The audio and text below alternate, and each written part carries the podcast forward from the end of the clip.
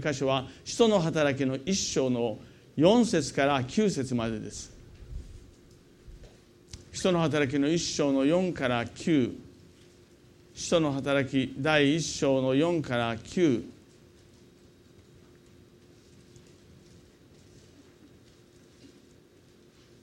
訳が多少違っても私まだ古い新化訳を使っているので訳が違うかもしれませんけれどもあるいは全然違う訳あるいは英語でも同じですので一緒に声を合わせて読んでください。声を合わせて聖書を読むことには祝福があると私は信じていますけれどもどうぞ声を出して4節から9節までご一緒にお読みください。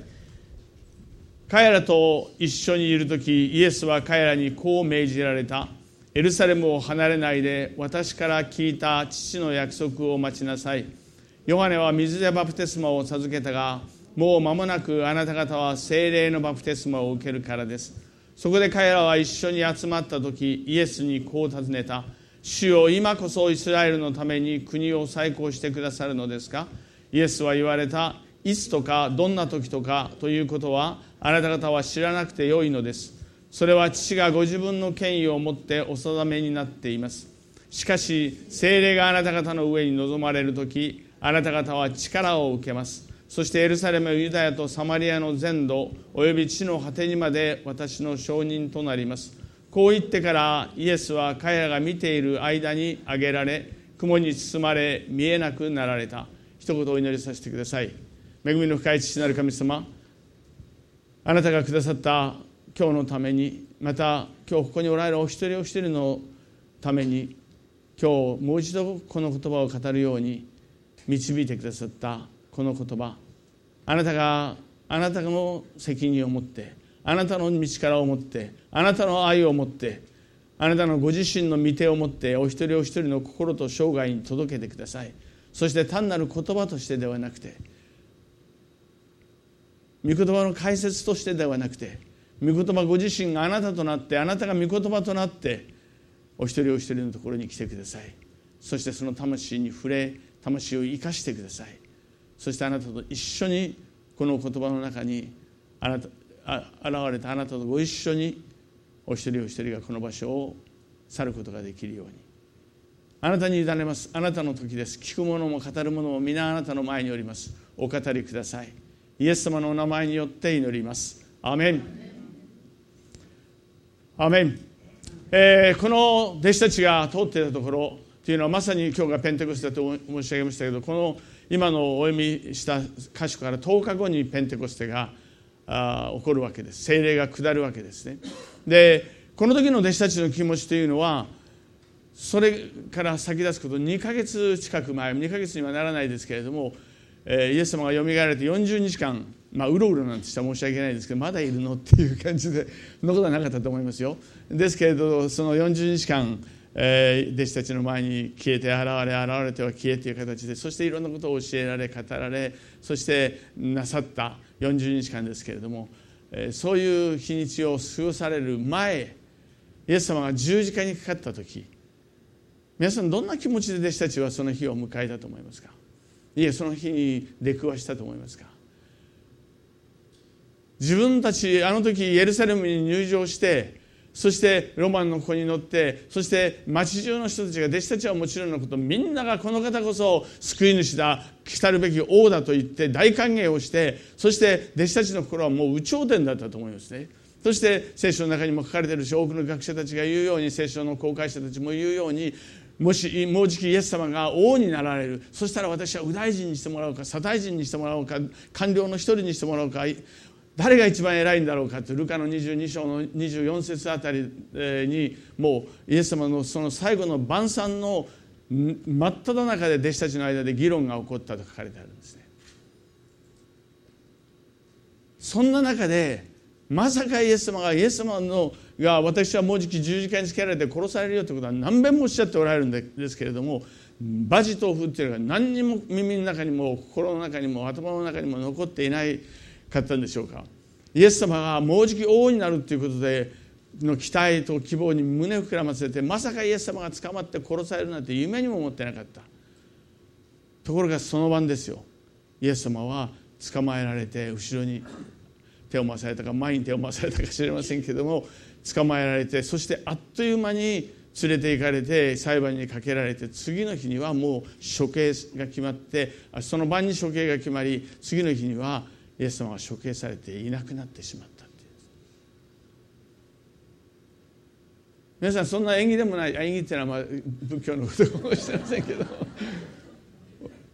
私あるところで明かしたら先生にある先生に怒られたんです。私の話にお釈迦様とそれから孫悟空が出てきたのでですね。あれを君やめた方がいい。先輩の先生でしたからやめた方がいいと思う。誤解を招くよって言われて。でも事実私の夢の中に出てきたんですよ。でイエス様がで、まあ、それはしょうがない。今そこの議論をする選挙あのするつもりはないですけれどもとにかく縁起でもない話ですで申し訳ないその方が分かる人もいらっしゃると思うんですけれどもそのもし皆さん豊田先生が突然、まあ、政府の役人かあるいは警察官が踏み込んできて逮捕状を見せてですね連れて行ってしまってあれよあれよというまでにまあ本当に縁起ない処刑されたって奥様ごめんなさい。いや私でいいんですけど私なんかしたら実感が湧いてこないじゃないか。思うので。でもものすごいショックですよね。この教会やっと素晴らしい教会を見つけた。この教会で一緒に祈ってやっていこう。街道のこともさっきちょっと手法で読ませていただきましたけどこれからだと思ってた。その矢先に突然ですよ。まさに聖典の霹靂に取り去られてしまうということが弟子たちはそれをまさに経験したわけです。真っ暗闇ですよ。今までの3年間は何だったんだろうか。私は一体これからどうしたらいいんだろうか。自分の何もかもを捧げてそしてイエス様に従ったのにこれからどうしていったらいいんだろうか。もう奈落の底に突き落とされたような本当に絶望感真っ暗闇の中にそれをひっくり返したものは何だと思いますか？それはイエス様の復活以外の何者でもないです。ね復活という事実に出くわした時に彼らはあの十字架が単なるイエス様の弱さや惨めさから無力さからの十字架ではなくて目的があって自ら命を捧げて私たちの罪のための十字架でありそしてそのよみがえりこそがその罪のための十字架の意味を意義を力を効力を認めた天の父の技でありイエス様を死人の中からよみがえらせた。その時その瞬間それは何を意味してたかというならばイエス・キリストが私たちの身代わりにしたあの十字架の刑罰が全部完璧に神様の父なる神のもとに受け入れられてあなた方の罪は許されたという戦勝証し以外の何者でもなかった。ペテロは本当にあの中でも一番その罪を自覚してたと思います。でもペテロを筆頭にあの全部の弟子たちがそして他の全ての人々があの十字架のでイエス様を裏切った時だけではない思い出す全ての罪が全て許された。私の大好きな歌先週ある教会で歌ってくださったグループの方がいらっしゃいましたけども「安けさは川のごとく」あの歌詞の3番のところで身を我が罪は十字架に釘付けられたりっていう賛美歌です。日本語では聖歌ですけれども。英語では My sin all the bliss of the glorious thought. My sin not in parts but the whole. My sin 私の罪が not in part 部分的にではない。あの罪とこの罪ではない but the whole そうではなくて全部の罪が許されたんだという Praise the Lord, praise the Lord, all my soul 締めくくられています。本当にイエス様の十字架そしてよみがえりが私たちに証言してくれたことそれをあなたの罪が私の罪が一つとして残されることなく全ての罪が完璧に許されたんだ。それを知った時弟子たちは大喜びしたんです。弟子たち主を見て喜べるという言葉がありますけれども。そしてイエス様は確かに目の前に現れて一緒に食べ食べもした。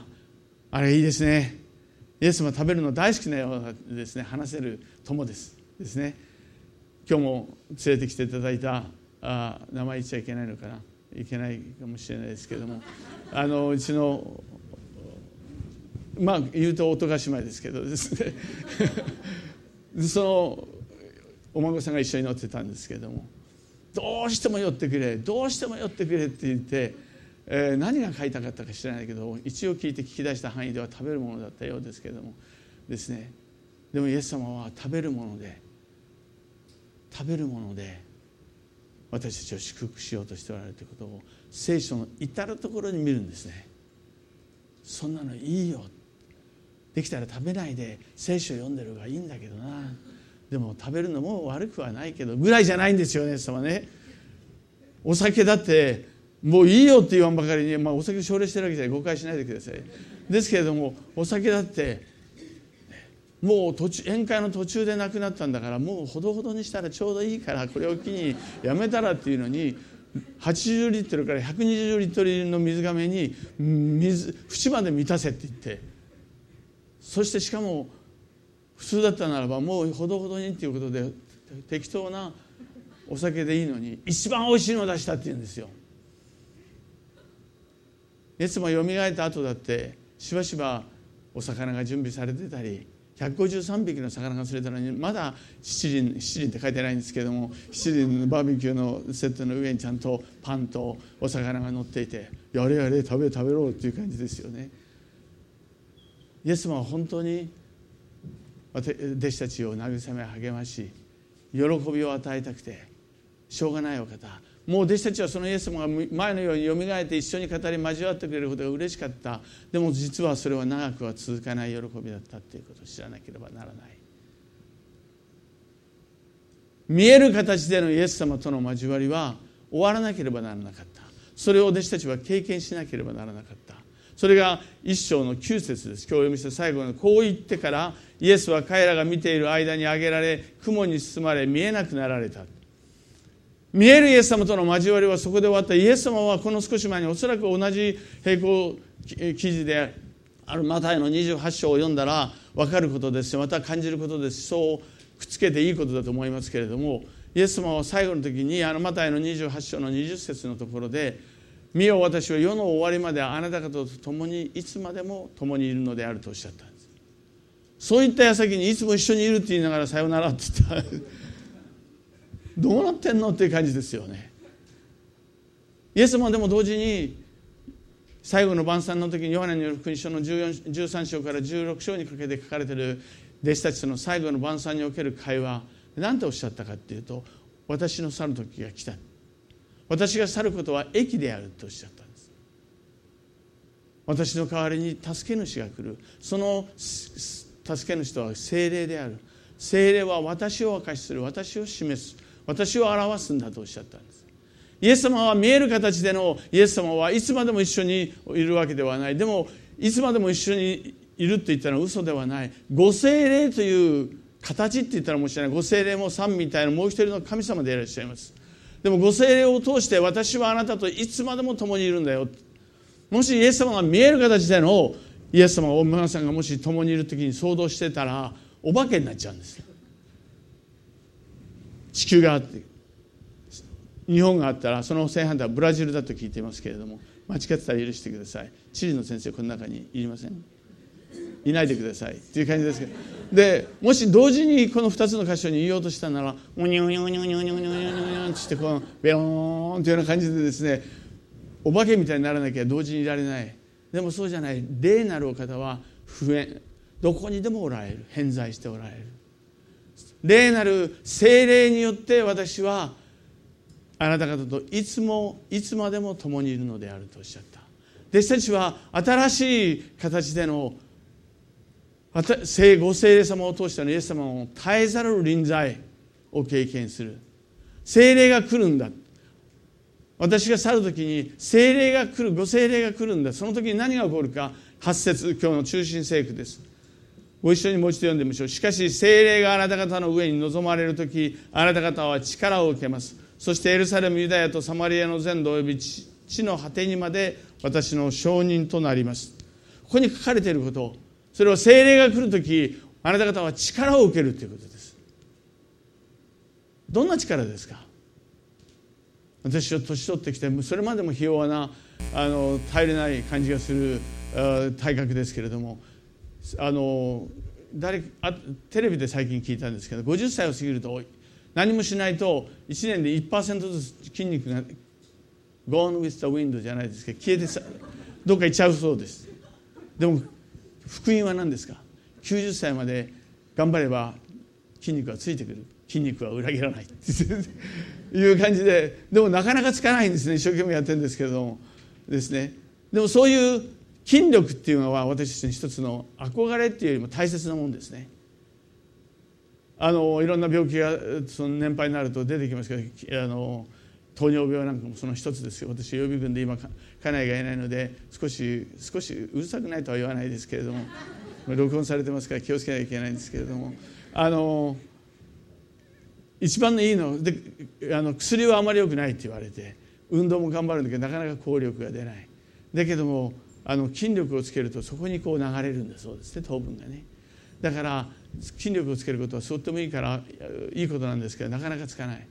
あるいはどんな力かって言ったらそういう肉体的な力だけど経済力があり政治的な力がありあるいはさまざまな能力という学力だとかそういった力があります。でそれらは決して聖書は否定しているものではそれはあればあるほどいいものです。神様に祈ってこれもくださいあれもくださいと祈りたくなるものがいっぱいあります。ですね。でそして聖書はそれらの力に私たちが預かることに対して決して否定的ではありません。神様の栄光のために私たちがよろしくそういうものを持つべきだと思うし持たせていただくべきだしあの祈っていかれまたそれを増やしていくように努力するということも大切なことだと思います。でもその力がここで精霊に満たされる時あなた方は力を受けます。主よ私を精霊に満たして経済力豊かな人にしてくださいとかですね。そしたらトランプはどんなに豊かに精霊に満たされている人かって言いたくなる政治力も経済力もあるですね。これも危ないですね。再入国できなかったりして。ですけれどもあのそういう力ではない。私たちのところにあのノンクリスチャンの人たちとの交わりの場所が時々あるんですけれども。この間イースターの日にそのクリスチャンのご家族何家族か招いて一緒にお食事した時質問の時を持ったらあのご夫婦がノンクリスチャンのご夫婦ですご夫婦ですけれども先生私あの時々テレビであのすごい背の高くてすごい大きなところでであんまり言うとだんだん分かっちゃうのでこの辺に止めておきますけどですねそういうその人がいてキリスト教の牧師だと思うんですけれどもその人の話聞いてるとイエス様を信じるとイエス・キリストを信じると金が儲かるって言ってるような聞こえてくるんですけどもそうですかって言われて。であの先生もそういう感じですかって言われてですね。見れば分かるだろうっていう感じで言いたかったんですけれどもあのそれはちょっと違うと思います。と申し上げました。ちょっと全然違うとは言わなかったんですけどあの私はイエス様を信じたからあるいはこの言うならごめんなさい。精霊に満たされたから。っていう意味ですね。信仰に深くなればお金が儲かるとかそういうことは一切儲かっちゃいけないっていうんじゃないけれどもそのことがを強く述べ伝えるキリスト教と私たちは関係がありません。っていうあよかったとおっしゃってました。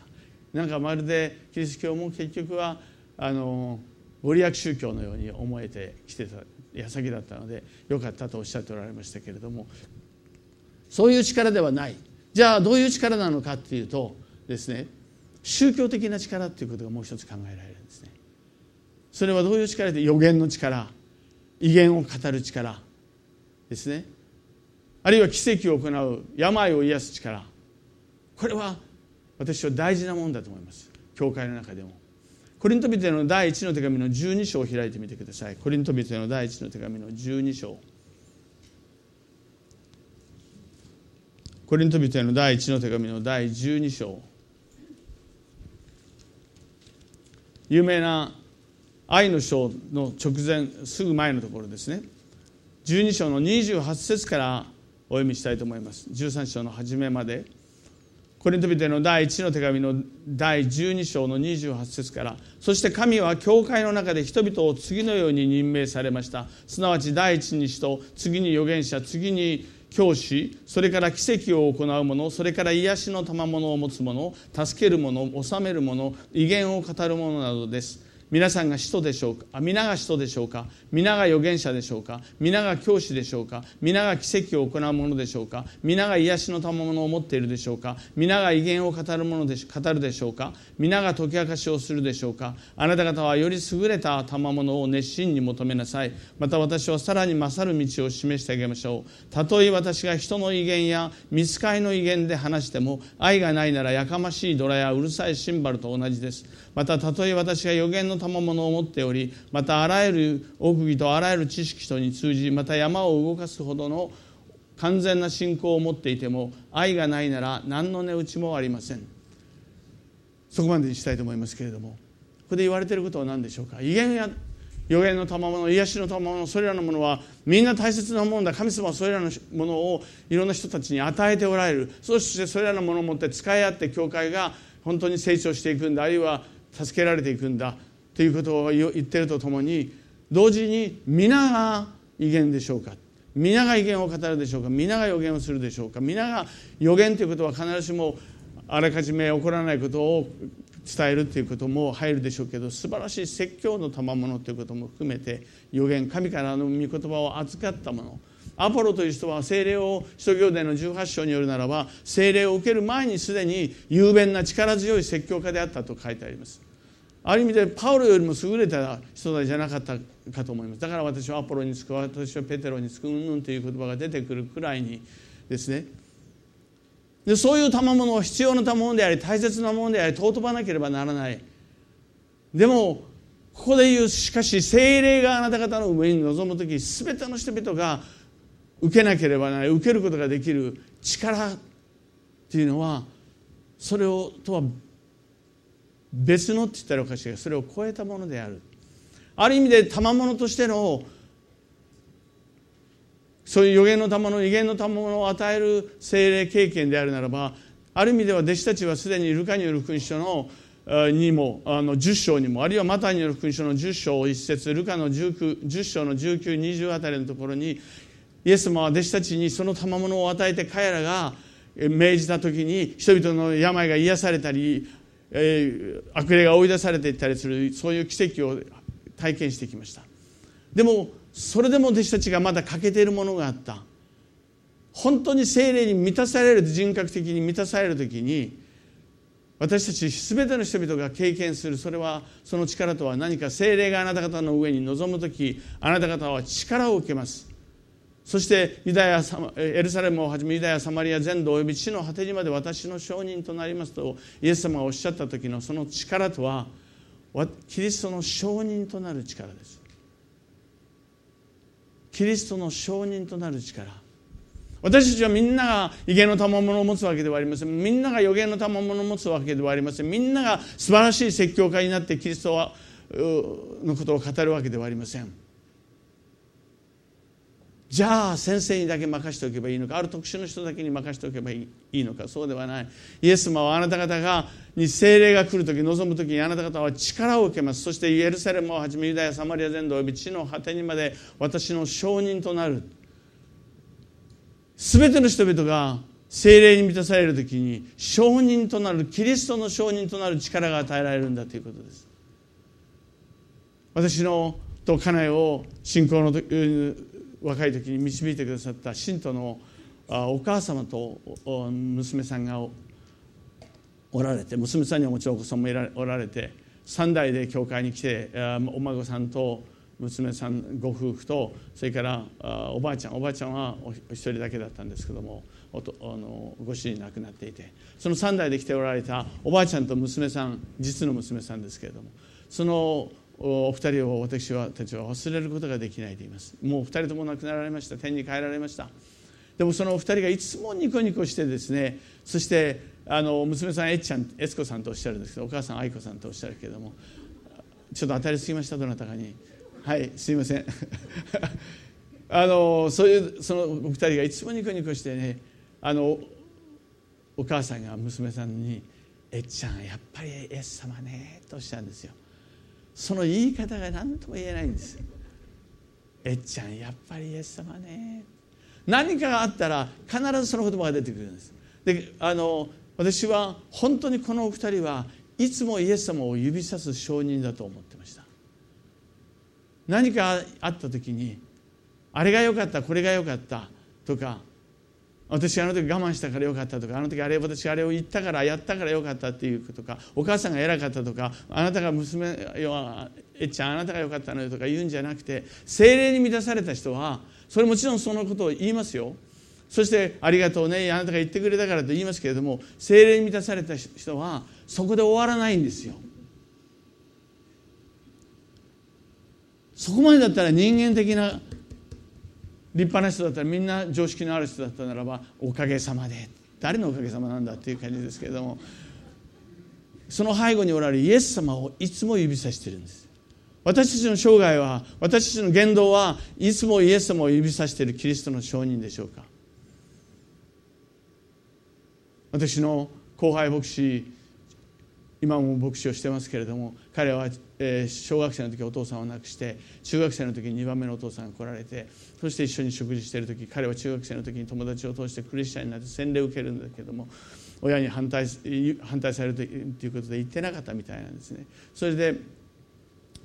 食事の感謝食事の前にでも本当にその人真面目な人でバカ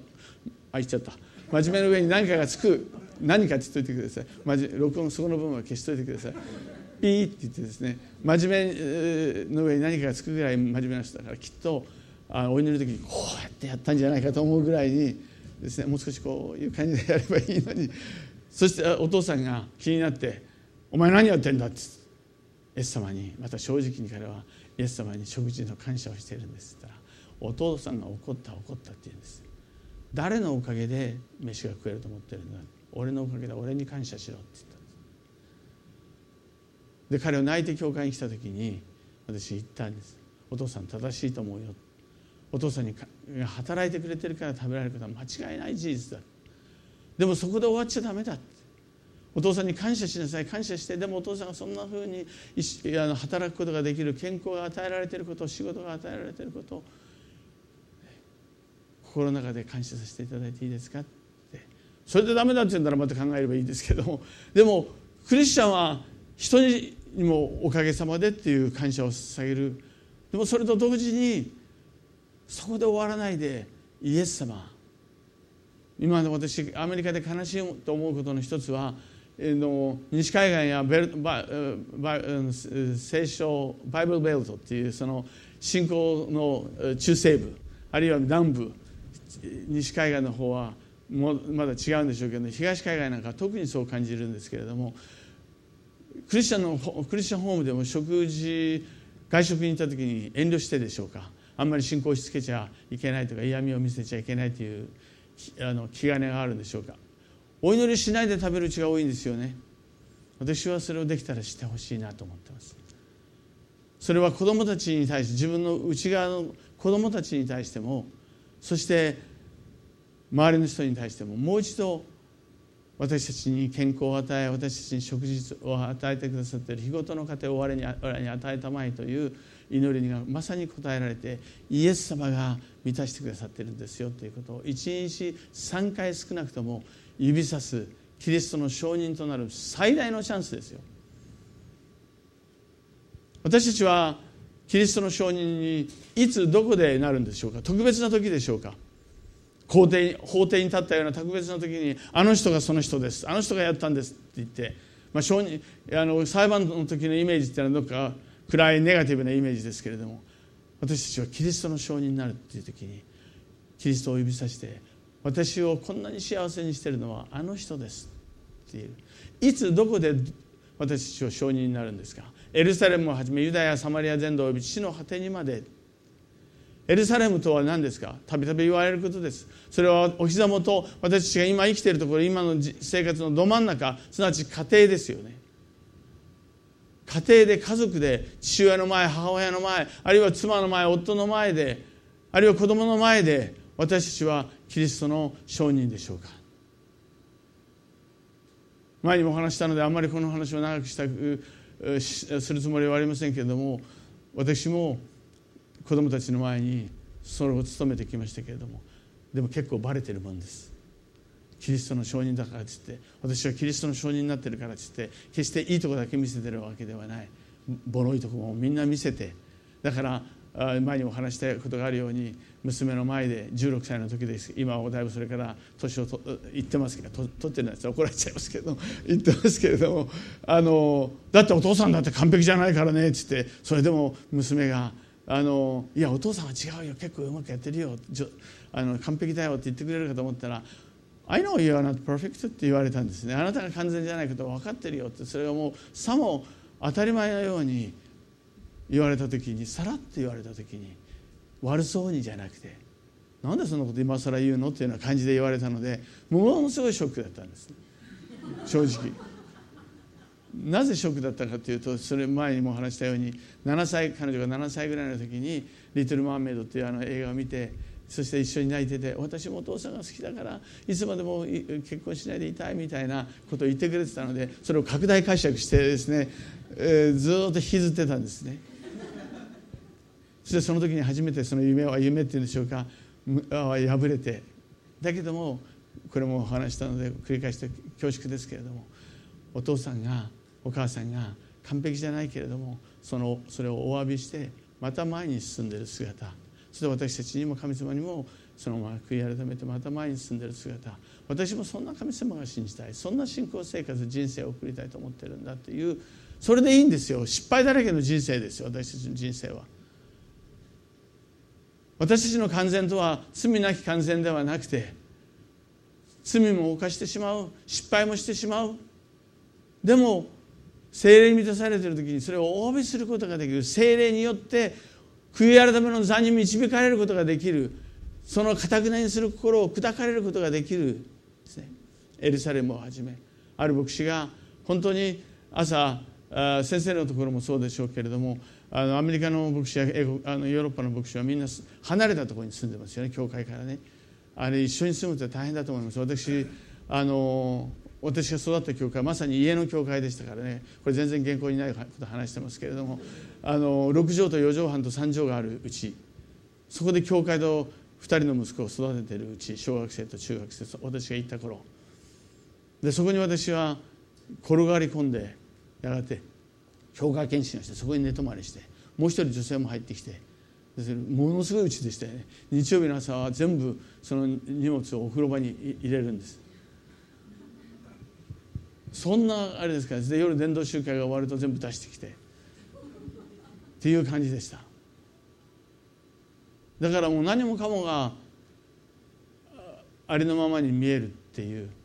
そういう中で育ってきましたけれども子供はたまたまじゃなかったんじゃないかと思いますね。あの余計な話をしてますけれども牧師私今フリーランスの牧師なのでよその教会のこと言えるんですけれどもね皆さんの教会はいいですけどどうぞ小さい教会で牧師の個人的生活と公的生活別に裏表があるっていう意味じゃないですけれどもお子さんがそういうところで育つっていうことはすごいまだ信仰が確立してない時や何かの時に本当に同情を持ってぜひですね支えてあげて経済的に支えるとかああいうこともぜひ考えていただけたらと思っていますですね。ですけれどもそのど真ん中で証を私の牧師は本当にありのままの生活でした。もう四六時全部見えてるんですから。でもそのプレッシャーはどこかで取ってあげたかったけれどもでもその中でも彼はまさに神の人として生きていました。裏表がない。エルサレム私の証人となる証人となるどこでですか？エルサレムです。自分の実生活の中でです。ある牧師が今もいい話しかけたことを思い出しましたけども違うところで住んでたからいいけど今度違うところに住んでると朝車に乗せて食事をさせて着替えさせて食事をさせて車に乗せて教会まで連れてくるっていうのはまた至難の技なんですね。それでその牧師なんかがもう「早くするんだ!」ってお前たちが言うからもう私は俺はっつったか私はっつったか英語だから分かりませんけどですね その早く教会行って準備もしたいんだから早くしてくれっつってもうがなり立ててあそしたらもうみんながまたお父さんのあの感触が始まったと思ってシーンとして触るの神また出てきましたねたたたりなしはないですけど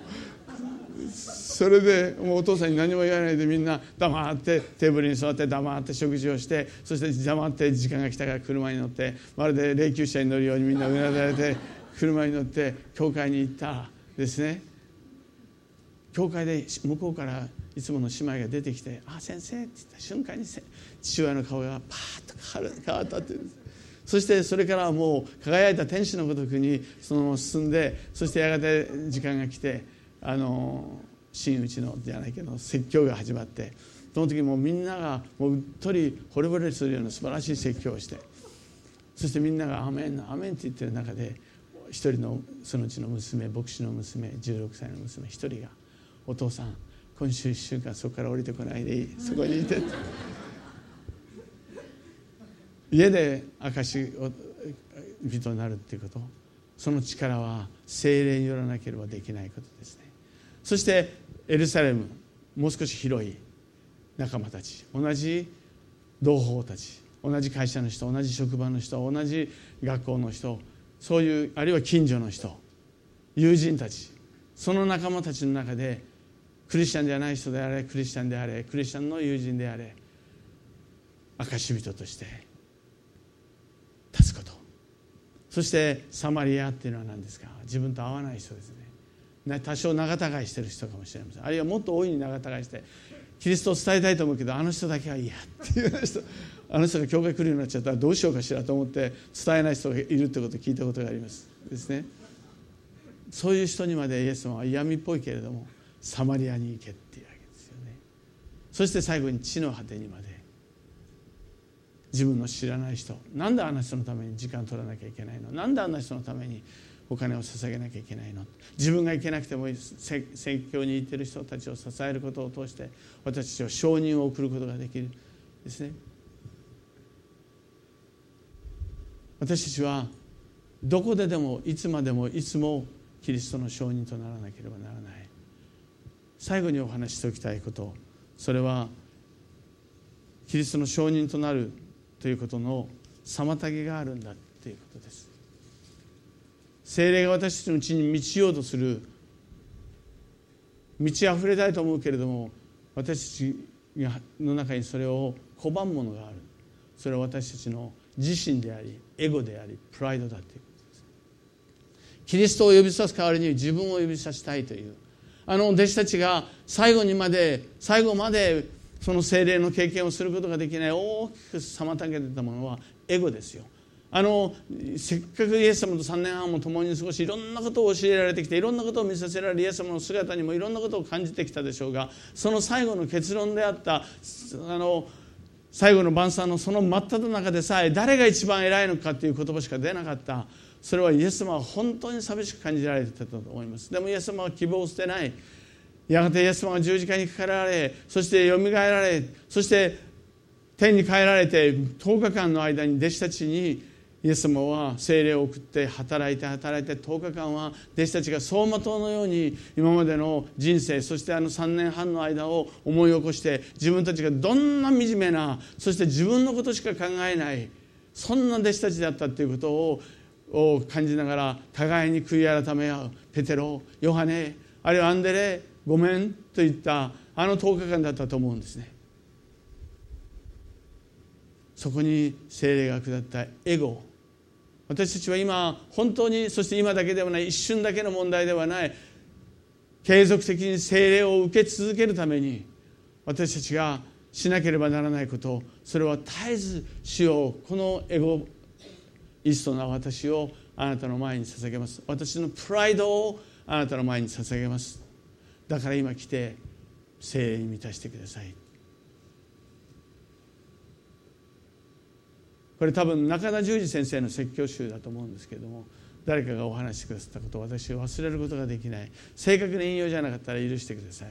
でもあるところにカエル村っていうのがある。カエル村っていうのは NHK のカエル天気じゃなくてですねあのカエルがいっぱい住んでる村っていう意味です。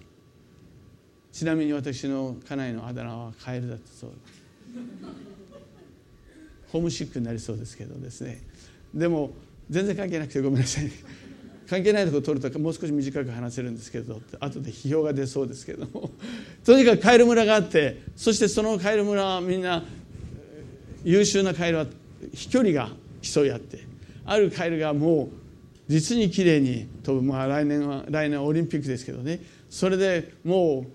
うあのイケピョンですよね。イケメンじゃなくてですね。それでそういうのを見せるのがキングのような王様とのようにして崇められ称えられて「あなたは私たちのキングだ」っつってでいうカエルが一匹いたわけです。そしてもう初めはそうも僕もそれほどじゃないよなんて言ってたんだけどだんだんだんだんその気になって王兵になってきているそんな矢先に実はそのカエル村のすぐそばに毎年のように飛んできたその渡り鳥がいたわけです。季節が終わって渡り鳥がまた元のところに戻っていくその季節が来てその飛び立っていくんですけれども実になんていうか勇壮で有薬な姿でパタパタパタパタパタ飛んでいくわけです。日本語だとこれこの間あるところで話した時にアメリカ人が訳す時にあ聞いてて結構日本語ができるんだけど混乱したんで飛ぶっていうのが英語だとフライとジャンプっていうのとカエルはジャンプですよね。日本語だと飛ぶですけど同じように聞こえますよね、まあ、いずれにしてもカエルはこうやって飛んでたけども鳥はこうやって勇壮に優雅に飛んでいく姿見て同じ飛ぶんでも違うなとみんなこの憧れの目を見てうわかっこいいな俺たちもあんなふうに飛べたらいいな俺は無理だ俺たちはカエルだからって言った時に一匹のカエルがそのすごく飛べる飛距離のあるですね王様キングキングのそのカエルに「でもあんたならできるかもよ」って言われていや無理だよいくら僕でもって言ってるけども何べんも言うんだからだんだんだんだんその気人間でそういやまあカエルでもそうなんでしょうけれどもですねだんだんその気になって俺にもできるかもって思ってですねその後その方が頭離れない離れないで寝ても覚めても飛ぶぞ飛ぶぞって考えてどうやったら飛べるだろうか俺だって飛べるに違いない、ポジティブシンキングですよね。で一生懸命考えてるうちに思いついたわけですよ。そしてそんなある日普通みんなカエルたちがぴょこんぴょこんぴょこんと飛んでる時にピューンと空が飛んでるその鳥の後ろのところにやって飛んでる昔のテレビだと「あ鳥だ飛行機だあスーパーマンだ」っていうのは60年代に少年だった人たちは知ってら50年代から知ってらっしゃるスーパーマンの最初の出だしのところなんですけど「ああうちのカエルの親分だっつってみんなすごいかっこいい空飛んでるよ。やっぱりあいつやったなって言ってみんながうわって。でまた聞こえるんですよその声がね。みんなが褒めあの褒めて憧れてるっていうのが驚嘆してる姿が。誰だでもあんなふうに考えたら何をしてたかっていうと彼は飛び立った飛び立つ寸前のその渡り鳥の足に 手でつかめないですからね。ね口で掴んで寸前にタイミングよくそして鳥と一緒にさーっとダンダダンって飛んでったわけですよ。それみんなが「すごいなやっぱりあいつやったよ」でもあいつじゃないかもよあんな考えたのは。いやあいつだよ。いやあいつじゃないよいくらなんだってつって。言ってるのが聞こえてくるんですよ。でこの塔のカエルはどう思ったと思います？考えたのは彼だったわけですよ。でも疑いを持ってるのが下に何人かいるわけですよ。教えてやんなくちゃいけない。すごいのは俺だって。見て誰だあいつはって言ったその声がピーンと来た時に彼はそれは俺だってついに言っちゃうんです何が起こったんですか。チューっていう感じですよね。叩きつけられた。これはお話だからよかったと思いますけれども皆さん私たちがそれをやったのはあのお方です。イエス様だと指さす代わりにそれは俺だよとか。自分も一緒に褒めてもらいたいからあるいは自分を守るために人を褒めることもあります。自分のエゴや自分のプライド自分を偉く見せたいだけではなくて自分が悪く言われたくないから自分を守るために人を褒めることがあります。でも私たちが一番指ささなければいけないのはどなたですか？信仰を押し付けるのとは違いますよ。でもこれをしたのは誰ですか？なんであなたそんな優しいの？いえうちの母がこうなのでついついこうなるのかもしれませんじゃないんですよ。イエス様の恵みなんです。ですね。それを謙遜にしかも柔和に恵みを持って言える力ですよ。ただ誇らしげに「私よ」とかなんとかっていうんじゃなくてそれから信仰を押し付けるどっかの信仰宗教の人のようにではなくでもねイエス様がいなかったら私もこうじゃなかったのよって謙遜に恵みを持って言える人。人々の前で私を証しする者は私も天の父の前でその人を証しする。でももし私の名を恥じる者がいたならば私も父の前でその人を恥じる。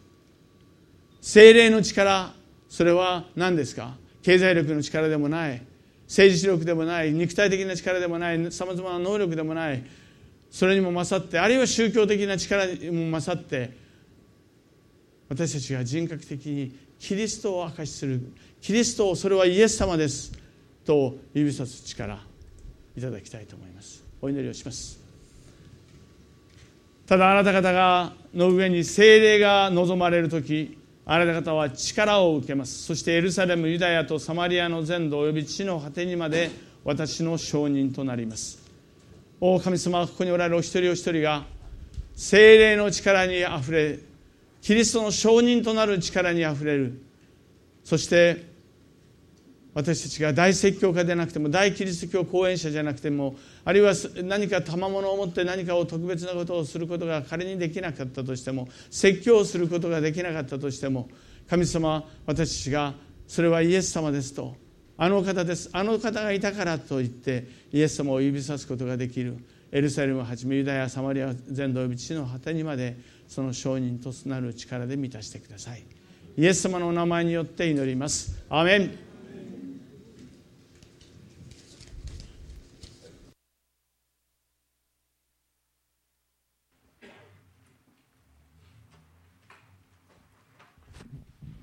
それでは今立ち上がって最後にご一緒に賛美をしたいと思います。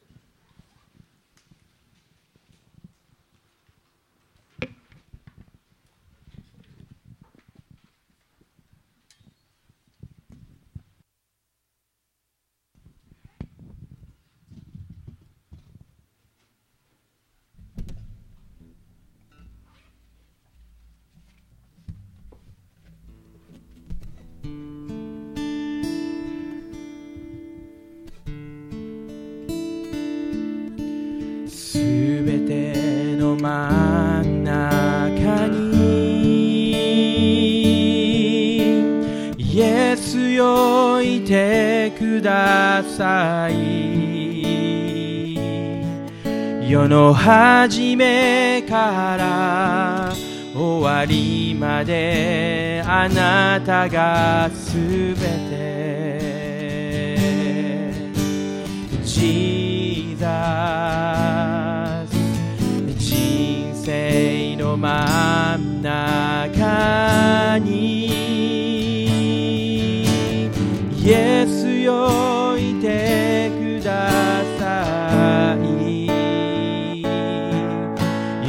始めから終わりまであなたがすべて。ジーザスイエスに変わる。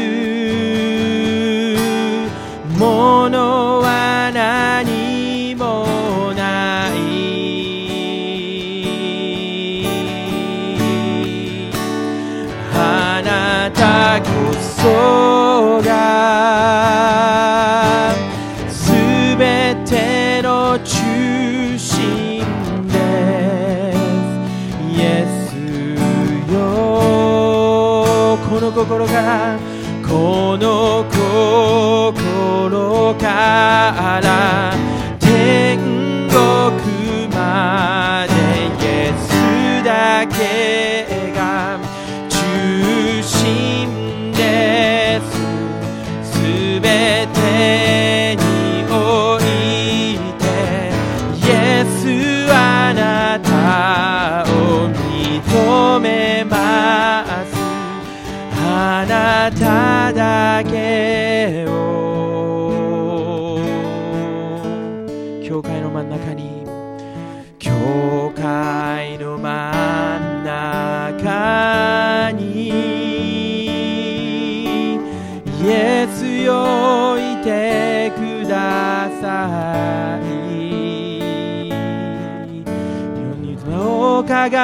めて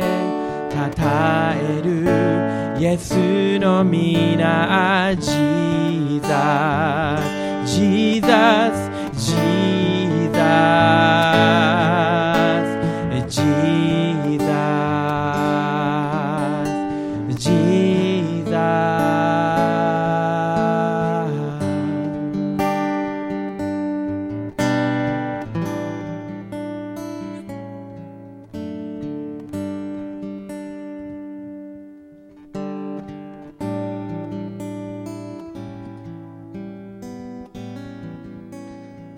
一言お祈りたいと思います。皆さんの中で今その証人となる力私の中にはその勇気がありません。でも精霊がその力を私たち一人一人に与えてくださる日私たちはその力をさらに求めていきたいと願います。まずはエルサレムからキリストの証人となることができますように。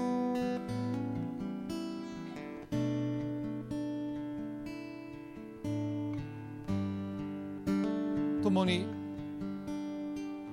神様にその力を求めていきたいと思います。恵み深い。天の地の神様。私たちの中にはあのアダムとエバがなれるはずがない神のようになろうとした。結局何もかも失っていきました。私たちは同じ過ちを繰り返し繰り返し今日に至っているのではないでしょうか。私たちにとって最も大切なことそれは神様あなたを神として崇めること。そんな当たり前のことが罪が入ったことによって